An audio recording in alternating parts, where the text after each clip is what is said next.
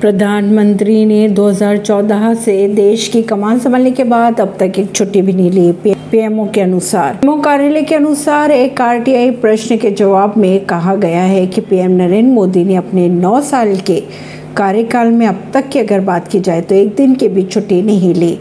खबरों की अगर माने तो प्रधानमंत्री मोदी हमेशा ऑन ड्यूटी रहते हैं। पीएमओ के अनुसार 2014 से अब तक की अगर बात की जाए तो पीएम नरेंद्र मोदी 3000 से अधिक कार्यक्रमों में शामिल हुए। परवीन नई दिल्ली